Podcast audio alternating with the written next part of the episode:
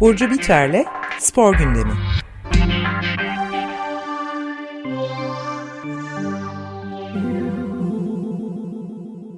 Günaydın Burcu, merhabalar. Merhabalar, günaydın. Günay günaydın. Günaydınlar.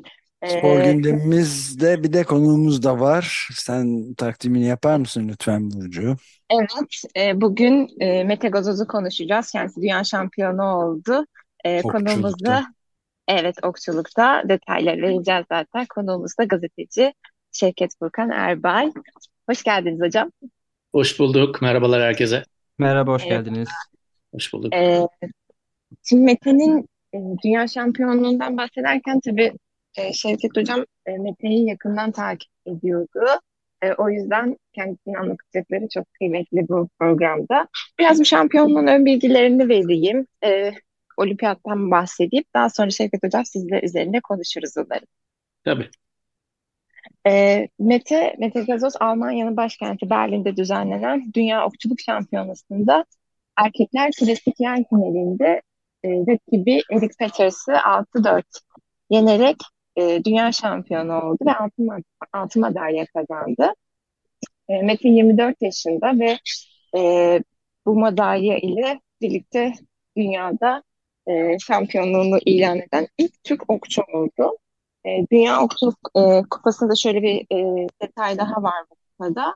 E, Ulaş Berkin Tümer, e, Muhammed Abdullah Yıldırmış ve Mete Gazoz'la yine klasik yer milli takımımızda Japonya'yı ma mağlup ederek finale çıkmıştı ve e, 2024 yılında Paris'te gerçekleşecek olimpiyata e, katılma hakkı elde ettiler. Mete daha önce de e, 2020 Tokyo Olimpiyatlarında altın madalya kazanmıştı ve kendisi okçuluk adına, e, Türkiye adına bu sporda e, önemli e, şeyler gerçekleştiriyor. O yüzden bence hem okçuluğu hem de Mete'nin e, sporcu profilini konuşmanın önemli olduğunu düşünüyorum. Çünkü hem genç bir nesil, Mete e, 24 yaşında çok genç kendisi açıklamaları vesaire çok e, özgüvenli ve çok nasıl desem e, potansiyelinin üzerine kata kata e, bu günlere geleceğini zaten gösteriyordu önceki zamanlarda da. Yanlış hatırlamıyorsam Rio'da e, katıldığında 2020 olimpiyatları için 2020 olimpiyatları, Tokyo olimpiyatlarında altın madalya kazanacağım diye bir açıklama yapmıştı. E, değil mi hocam? Yanlış hatırlamıyorum. Yanlış bir şey Evet doğru. söylesem siz Doğru doğru. evet. Evet. E, Mete'nin okçuluğu nasıl başlıyor? Ya da ilk önce e, şeyi konuşalım. E, Dünya Şampiyonası nasıl geçti? Mete bu sürece nasıl hazırlandı ve bu Paris Olimpiyatları nasıl etkileyecek? Paris Olimpiyatlarında bizi neler bekliyor gibi. Mete, Mete'den biraz okçuluk alanından biraz bahsedelim istiyoruz, istiyorum. Berlin Berlin'le başlayalım yani son Evet, şampiyona. evet, Evet. evet, evet. Dünya Şimdi bu Şampiyonası'yla. bu şampiyona e, diğer pek pek çok branşta olduğu gibi olimpiyatın tam bir yıl öncesinde olduğu için en önemli gösterge. E, herkes aşağı yukarı pek çok sporda mesela önümüzdeki ay kürek dünya şampiyonası başlayacak. İşte bu bu ay atletizm var. Hepsinde e, aşağı yukarı kotaların büyük bölümünün dağıtılmaya başlandığı, önemli bölümünün dağıtıldığı ve e, performans göstergelerinin öne çıktığı bir şampiyona. Okçuluk Türkiye'nin ö- e, ileride olduğu branşlardan birisi. Tarih boyunca böyleydi. 30 yıldır böyle bir kültürü var Türkiye'nin ama garip bir şekilde altın madalyası yoktu. Gelip gelip e, gümüşte bronzda takılıyordu. E, Evet, pek e, insanlar bilmiyor tabii Mete ile başladığını sanıyor herkes bu işin ama dediğim gibi okçulukta hani 80'li yıllardan bu yana Uğur Erdener'in federasyon başkanı olduğu 84'ten bu yana ciddi bir ivmesi var Türkiye'nin. Hep madalya kazan altın madalya kazanamayan okçuluk devi olarak anılıyordu. Sadece hı. onu e, o aşamayı atlamış oldu Mete ile. Çünkü gelirsiniz madalya maçına çıkarsınız kaybedersiniz ama madalya kazanmak başka bir şeydir. Yani bir kazanan olmak bambaşka bir şey. Mete işte onu biraz başardı olağanüstü özgüveniyle. E, hem olimpiyatta. Olimpiyattaki biraz sürpriz bir altında açıkçası. Ama Evet, olimpiyattaki potansiyelini gösterdikten sonra burada altın madalya e, beklenebilirdi. evet. Şimdi Berlin'le ilgili iki şey söyleyeceğim. Birisi e, takımın final yapması. Bu çok çok önemli. Bu okçuluk tarihinde ilk. Çünkü e, Türkiye okçuluğunda özellikle kadın takımı e, çok başarılıydı. İki kez olimpiyat dördüncüsü olan daha sonra yıllarca dünya şampiyonu hatta dünya şampiyonasına final atan bir Türkiye okçuluk takımı vardı 1990'lı yıllarda. 2000'lerde de bu gelenek devam etti. Erkek takımı bir türlü o ivmeyi yakalayamıyordu. En son yanlış hatırlamıyorsam 2000 olimpiyatlarına gitti erkek takımı takım olarak. Hı hı. Yani 5 olimpiyat sonra ilk Evet, kez de kadın takımı e, madalya dördüncü olmuştu diye hatırlıyorum sanki. iki kez dördüncü oldu hem de. İki olimpiyatta. 96 ve 2000 olimpiyatları. Evet, Atlanta'da var. Evet, evet. Evet. Natalya Nasarizze, Elif Ekşi, Elif Altınkaynak. Efsane takım. Evet. Evet. Ee, sonrasında da ama o gelenek devam etti. Sonrasında da kadın takımları sürekli olimpiyata gidiyordu. Ama bir süredir Evet. takım götüremiyordu. O yüzden Göktuğ'la ben e, Göktuğ Hoca'yla e, Hı hı. Türkiye Okçuluğu'nun teknik patronu ve Mete'nin de bugünlere gelmesinde en önemli e, etkinin Hı hı. sahibi. E, Göktuğ Hoca'yla Antalya'da iki ay önceki Dünya Kupası'nda görüştük. Bu arada ufak bir karışıklık var. Bu organizasyon TRT de yanlış e, etiketlemiş. Dünya Şampiyonası bu. Dünya Kupası Hı hı. sezon içinde yapılan Grand Prix. O ayrı. Bu Hı hı. Dünya Şampiyonası. Yani iki yılda bir yapılıyor. Evet. E, Dünya Kupası'nda çünkü e, madalya aldığı falan yazılmış. O hatalı. Dünya Kupası'nda 3-4 tane madalyası var Mete'nin. Antalya Dünya Kupası etabında hoca ile görüştüğümde şey demişti bana ayaküstü konuşurken abi hedefimiz bu sefer takımda uzun süredir takımda gidemiyoruz. Erkek takımı oluşturdum bir tane. Ee, benim amacım erkek takımında Kore'nin üstünlüğüne son verip altın madalyayı kazanmak.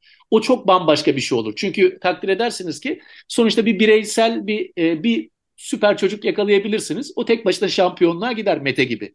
Büyük bir başarı tabii ki. Ama takımda şampiyon olmak yani 3 tane üst düzeyde okçunuzla 3 sporcuyla birlikte yarıştığınız takımda şampiyon olmak gerçek anlamda bir okçuluk devi olduğunuzu gösterir.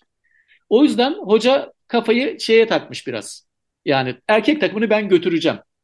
Hı hı. Ee, kendisi de, e, biliyor muydu? Yani onun için sürpriz olduğunu bilmiyorum. Belki olimpiyatı hani olimpiyat kotasını bu turnuvada değil de bir sonraki olimpik kota turnuvasında almayı düşünüyordu. Oradan nispeten daha kolay olabilirdi. Son kotalar da önümüzdeki yıl Antalya'da verilecek. Ama ilk denemede iki genç çocukla yani Mete tabii çok deneyimli ama iki tane biri 2002'li Berkim, biri 2003'lü e, Abdullah ikisiyle e, birlikte yani devleri mağlup ederek finale çıktılar. Bence en az Mete'nin şampiyonluğu kadar değerli bu. Yani Evet, evet. çizmek lazım. Dev Kore ile karşılaştılar. 6-2 kaybettiler Kore'ye ama hani Kore'ye bir ufak korku salmış da olabilirler. Ya bunlar nereden çıktı gibi. Hakikaten çok iyi e, bir yarışma çıkardılar turnuva boyunca. Önümüzdeki yıl için bileti aldılar şimdi. Saat önümüzdeki bir yıl boyunca yalnızca Paris'e odaklı bu erkek takımı çalışacak. Yani bir yine orada Kore'nin başına iş açabilirler yani. Gerçekten çok korkusuz, yetenekli çocuklar bunlar. Peki Bir yandan, ben de e, bir şey sormak istiyorum Tabii. Burcu izninizle. Yani e, şimdi bu okçuluk e, çok öteden beri işte olimpik modern sporlardan bir tanesi. Evet. Türkiye'de bir de e, Tayyip e, ve Bilal Erdoğan'ın Okçular Vakfı mütevelli heyeti üyesi oldukları ve yani böyle bir Okçular Vakfı diye e, daha eskilere dayanan tarihi boyutlarıyla canlandırılmaya çalışılan bir başka okçuluk Evet, geleneksel okçuluk deniyor ona. Ayrı bir branş. Bir şeyi yok değil mi? Onu o, o konuda azıcık bilgi bu ikisi arasındaki farkı e, Tabii. söyleyebilir misiniz? Tabii e, bizim konuştuğumuz okçuluk olimpik branş. E, Uluslararası Federasyon'un çatısı altında olan okçuluk e, u, federas e, şeyde olimpiyat programında yer alan okçuluk teknik bir branş. Geleneksel okçuluktaki yaylar çok daha e, klasik, e, eski stil. Yani e, ne diyeyim? 1700'lerde, 1800'lerde kullanılan klasik yaylar yani teknolojik yaylar değil. O daha çok böyle e, ne derler? Bir gösteri sporu gibi aslında. Evet. Böyle şey olimpiyatları var. Ee, farklı ülkelerde yapılıyor. Galiba Türkiye'de de yapıldı. Olimpiyat dediğimiz tabii bildiğimiz anlamda olimpiyat değil. Spor oyunları diyelim. Geleneksel spor oyunları. İşte Evet, atletik. onu sordum. Onlarda yer alan bir branş o. Yani o, olimpiyattaki okçulukla alakası yok. Teknik açıdan, ekipman açısından hiçbir açıdan alakası yok. Sadece bir okçuluk e, e, meşgalesi olduğu için Okçuluk Federasyonu'nun altında geleneksel okçuluk diye bir kategori var. Ama bu tabii Bir, bizim şu bir çeşit hobi gibi yani. Evet. Evet evet hobi. Ee, bir kültürel bir e, faaliyet yani o daha çok. Ee, Evet. Şu anda bizim anladığımız, e, anlattığımız olimpik okçulukla çok teknolojik yaylarla işte fiyatları birkaç bin dolarlarla ölçülen teknolojik yaylarla atılan okçulukla pek bir alakası yok onun. Ama tabii ki e, benzer sporlar olduğu için hani farklı bir, bir çe- çeşitlilik diyelim. Ama orada atan okçular da zaten normal recurve dediğimiz olimpik yayı atan okçular değil. Tamamen Değil, farklı. evet. Tamam. Şöyle bir şey var. Bu bilgi yeter, Vakfı bildiğim kadarıyla Okçular Vakfı e, bir de normal bu olimpik okçuların da attığı branşta da bir yarışma düzenliyor. Birazcık oraya da ilgi çekmek için herhalde or- o alana da girmek için. Fetih Kupası yanlış hatırlamıyorsam İstanbul'un Fethi Haftası'nda öyle bir turnuva düzenliyorlar. Hatta Mete'yi falan da e, Mete de atmıştı orada birkaç kez. Ama oradaki okçulukla, geleneksel okçulukla şu anda anlattığımız okçuluğun teknik açıdan tamamen farklı olduğunu söyleyelim. Tamam. Bir de ikisi arasında ya da hani sporcular arasında da biraz daha profesyonel olmayla ilgili de ayrımlar vardır Elbette. diye e, düşünüyorum. Elbette, elbette. Çünkü hı hı, olimpik yani olimpiyata hazırlanmak, bir sporcunun olimpiyata hazırlanması çok daha başka bir aşamaya geçiyor artık o sporcu. O yüzden e, Hoca- Göktuğ Hoca'dan konu açılmışken aslında e, Mete'nin antrenörü e, biz kendisiyle bir röportaj yapmıştık ve e, çok e, kaç, bir, bir yıl olmuştur olimpiyatlardan sonra yapmıştık bunu. E, Tokyo'da e, bu başarıyı da kendisi çok böyle e, ileriye dönük olarak hem e, dünya şampiyonluğu için hem de bir sonraki Paris Olimpiyatları için e, bir şey olarak görüyordu. Nasıl diyeyim potansiyel ve bunu başarabileceklerini düşünüyorlardı gerçekten. Kendisinin e, öğrencileriyle de ilişkileri e, çok güçlü. Gerçekten öğrencilerini, sporcuları bu alanda e, yetiştirdiği insanları çok sahiplenen ve çok yüreklendiren bir insan. Bir antrenörün etkisini de burada aslında görüyoruz. Metin'in üzerinde, Yasemin'in üzerinde, e, takım üzerinde. Çünkü aynı zamanda takım e, yönetmek başka bir dinamik. Hani tek bireysel sporcu yetiştirmek ayrı ama takım içerisinde Mete de bunu çok 24 yaşında takım içerisinde e, şam, şey olimpiyat madalyasından sonra gerçekten çok iyi bir lider olduğunu e, gösterdi. Bu dinamikler bireysel sporda ve e, takım sporunda nasıl bir denge oluşuyor acaba? Aslında siz yakından takip ettiğiniz için de belki biraz daha iç dinamiklerden bahsedebilirsiniz bize. Mete e, mesela bir sonraki olimpiyatta e, hem takımda hem de bireysel olarak bu performansı nasıl şekillendirecek bir liderlik? Ee, kolay bir şey değil tabii. Muhtemelen Mete bir de karışık çiftlerde atacak. Ee, Evet. Olimpiyatta da kıl payı Yasemin'le birlikte madalya kaçırmışlardı. Olimpiyat altını aldığı yarışmadan 5 gün önce aslında ilk olimpiyat madalyasını orada getirebilirlerdi. Ben orada bekliyordum Hı hı. zaten. Tokyo öncesi hı. bana sorduklarında diyordum ki Türkiye bir madalya alır. Ee, o da karışık çiftlerde olur. Mete ve Yasemin ikisi de çünkü gerçekten süper yıldız seviyesindeydi. Ama kaçırdılar orada dördüncü oldular. Muhtemelen Mete burada da erkek takımla zaten garantiledi. Kendisi gidecek. Bir de karışık takımda atacak. Yani üç kategoride birden e, madalya maçlarına çıkabilir. Yani son dört Hı hı. maçlarına çıkabilir. Böyle bir potansiyeli var. Ama ne olur ne biter. Olimpiyat çünkü bambaşka bir atmosfer. Geliyor Evet. birisi aradan girip e, madalyayı altın madalyayı alabiliyor. Mağlup olabiliyorsunuz ama Mete'nin tabii avantajı e, hakikaten zihin yapısı bir hiç e, Türk gibi değil. Hı Yani hı. çok böyle Çok çok güçlü, çok güçlü bir psikolojik Evet. tarafı var Mete'nin Kuzey, gerçekten. Avru- Kuzey Avrupalı gibi davranıyor. Ee, çok rahat ve a, yani çok bambaşka bir çocuk o. O yüzden e, yapabilir. Ama tabii takımda onun dışında başka faktörler de var. O yüzden üç tane Mete Evet. olmadığı için orada Evet. bilemiyoruz. Ee, ama şöyle bir şey var. Göktuğ, Göktuğ Ergin bugün günümüzün en değerli okçuluk antrenörü dünyada. Hı Yani hı. ben Göktuğ'u yakından tanıdığım ve başardıklarını gördüğüm için söylemiyorum. Galiba son iki yıldır World Archery tarafından e, sezon sonu ödüllerinde en değerli koç ödülünü alıyor. Hı Ee, hı. evet, dünyanın her yerinde tanınan, saygı duyulan ve e, görüşlerine değer verilen bir hoca. Şu anda galiba bu son kongrede şeye de girdi. World Archery'nin e, Koçlar Komisyonu'nda da e, görev yapıyor artık. Belki de bir süredir görevi vardı. Son şeyde girmemiş olabilir. Birkaç yıldır orada galiba. Hı hı. Gerçekten araştırmayı seven ve bu işte kafayı bozmuş. Eski de bir olimpik okçu zaten. 2008 olimpiyatlarında yarıştı Göktuğ Ergin. Evet, Sakatlandığı evet, evet. için devam edemedi. E, erken yaşta okçuluğa geç, şey, antrenörlüğe başladı 30'lu yaşların başında. E, çok da iyi bir okçuydu e, Göktuğ Ergin. O yüzden onun planlamasıyla elinde kitap, kağıt, kalem sürekli hesap yapıyor. Onun planlamasıyla, antrenman programıyla ve çizdiği yolla birlikte ilerliyorlar ve şu ana kadar hakikaten Türk okçuluğunu baştan başa değiştirdi. Yani iki dönem var Türk okçuluğunda. Birisi sistemin oluştuğu 20 yıl 25 yıl süren Mario Codispoti dönemi İtalyan koç. Onun yetiştirdiği öğrencilerden birisi işte Göktuğ. Ondan sonra ufak bir Koreli arası var. Ee, bir bocalama dönemi. Sonra Göktuğ Ergin 2013-14'te takımı alıyor. Bu günleri görerek plan yapıyor 2014'te. Yani 2020'de bir olimpiyat madalyası, 24'te takımı olimpiyatlara götürmek, 28'de devamını getirmek gibi uzun vadeli bir plan yapılıyor. Tabii burada Abdullah Topaloğlu'nun da adını anmak lazım. O da uzun yıllardır Okçuluk Federasyonu'nun başında ve bu ekibin arkasında duruyor. Genç bir takıma 30 30'lu yaşların başındaki bir antrenöre takım teslim ediliyor. Pek görülmüş bir şey değil okçuluk gibi geleneksel bir sporda.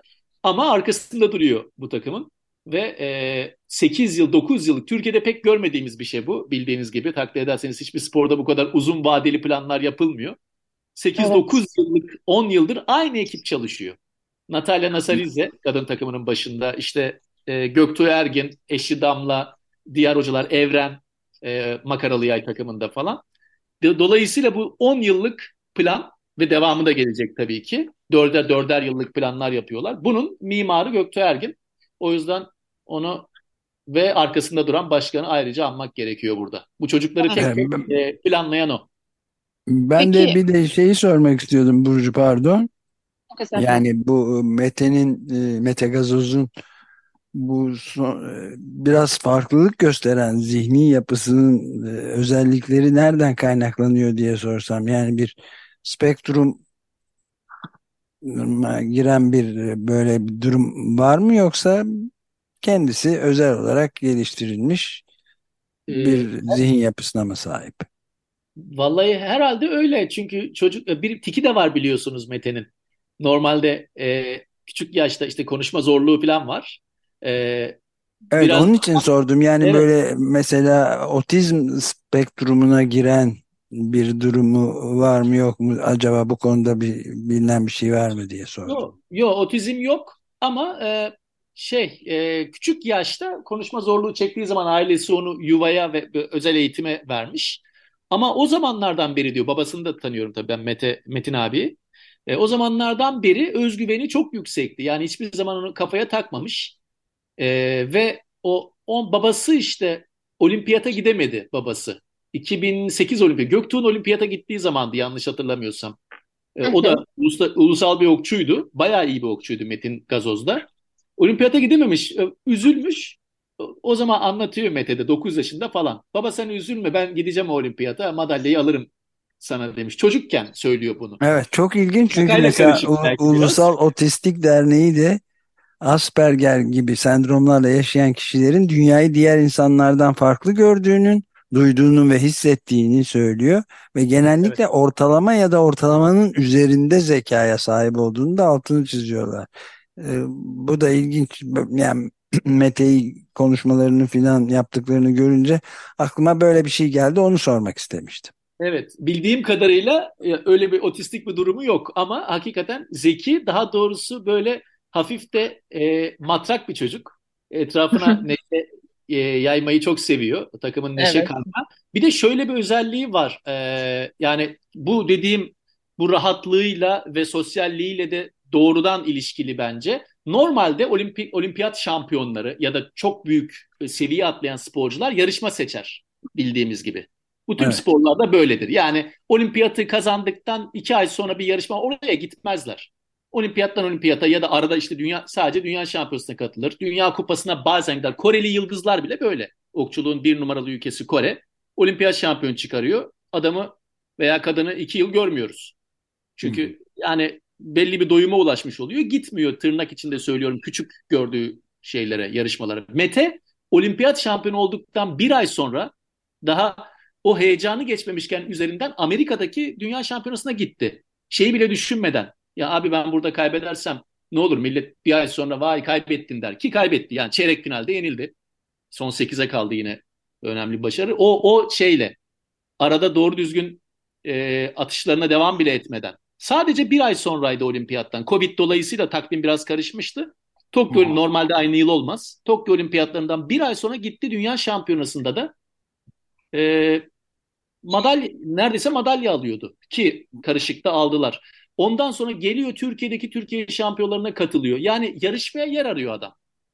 Çok Böyle bir yapı ben görmedim. evet. Kaybetmeyi de yani Metin'in şöyle de bir algısı var. Ee, Barış Erten bu hafta bir yazı yazdı Mete ile ilgili. Tam da şampiyonun e, şampiyonluk öncesi yayınlandı bu yazı şey oldu. Mete orada şey diyor öyle bir anekdotunu eklemiş. Kaybettiğin anlarda bile ders çıkarıyorsan zaten zaten kaybetmemiş oluyorsun diye.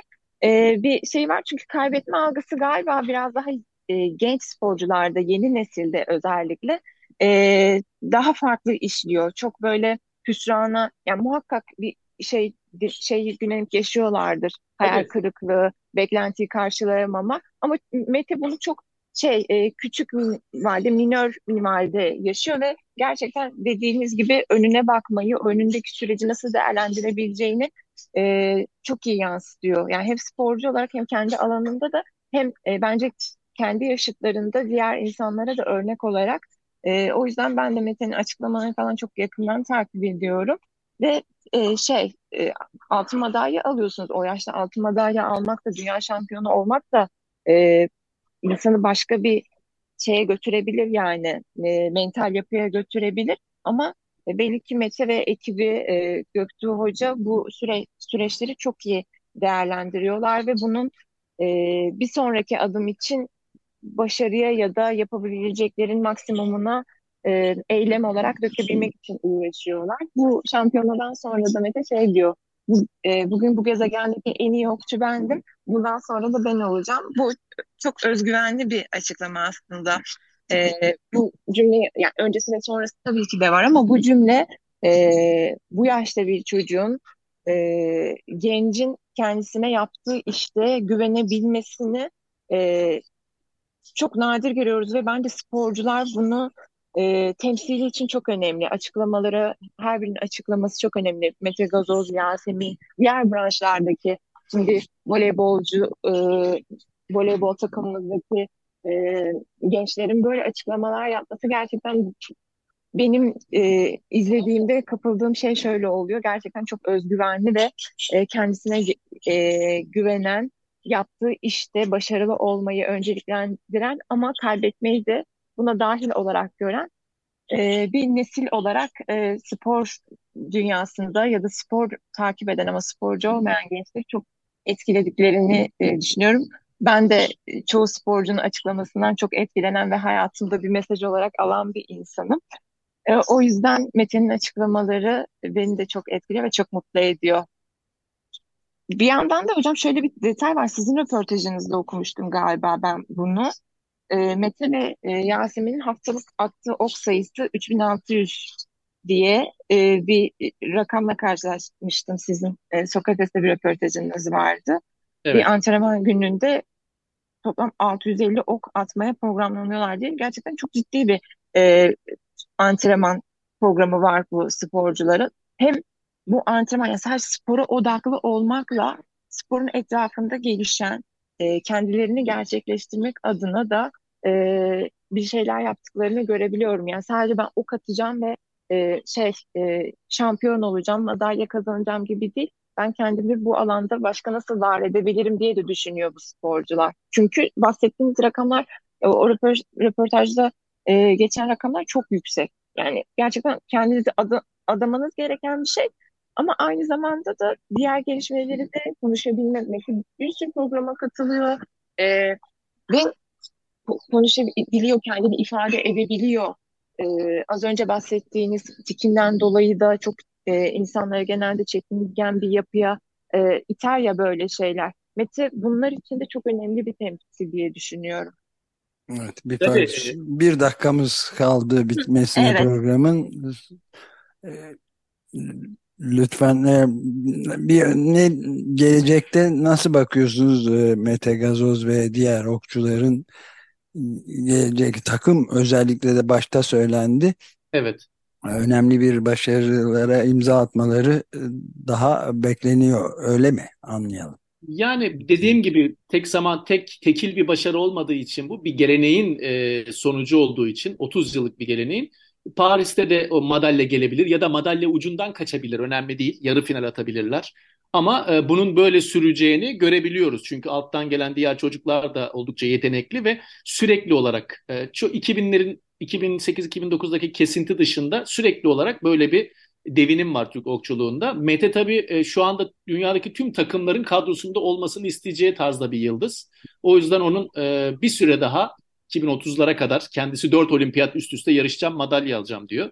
Göreceğiz ne olup olmayacağını ama 2030'lara kadar bu takımın e, üst düzeye çekeceğini düşünüyorum ben. Bu seviyeleri yakalayacaktır Mete ile birlikte. Türk okçuluğu devam edecektir yani bir süre daha.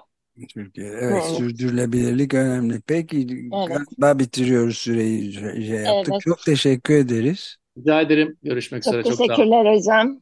Sağ olun. Herkese iyi hafta sonları. Teşekkür Görüşmek ederiz. Üzere. Görüşmek üzere. Çok teşekkürler. Görüşmek üzere. Hoşçakalın.